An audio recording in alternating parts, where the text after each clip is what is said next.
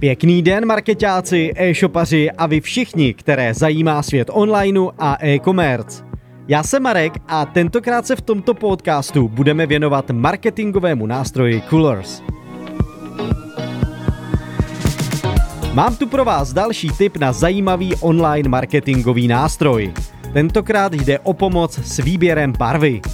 Pracovně jsem se totiž setkal nesčetněkrát se situací, kdy jsem zadával takový úkol grafikovi, nebo jsem jen potřeboval někam vložit pěknou či vhodnou barvu, aby vše vypadalo decentně.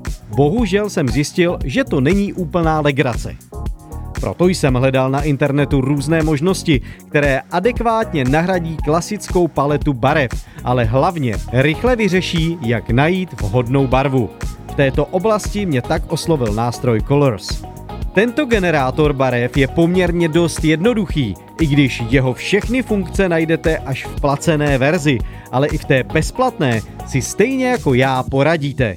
Osobně využívám vyhledávací tagy, kde uvidíte i hned nejen populární palety, ale také máte možnost zadat svůj vlastní tag. Že to skvěle funguje, ověříte například tím, že zadáte do vyhledávacího pole výrazy jako Army, Pink, Winter a podobně. Nástroj kromě vybírání barev dále umí zhodnotit také kontrastní volbu dvou barev nebo nahrát obrázek a vygenerovat z něj barevnou tématiku.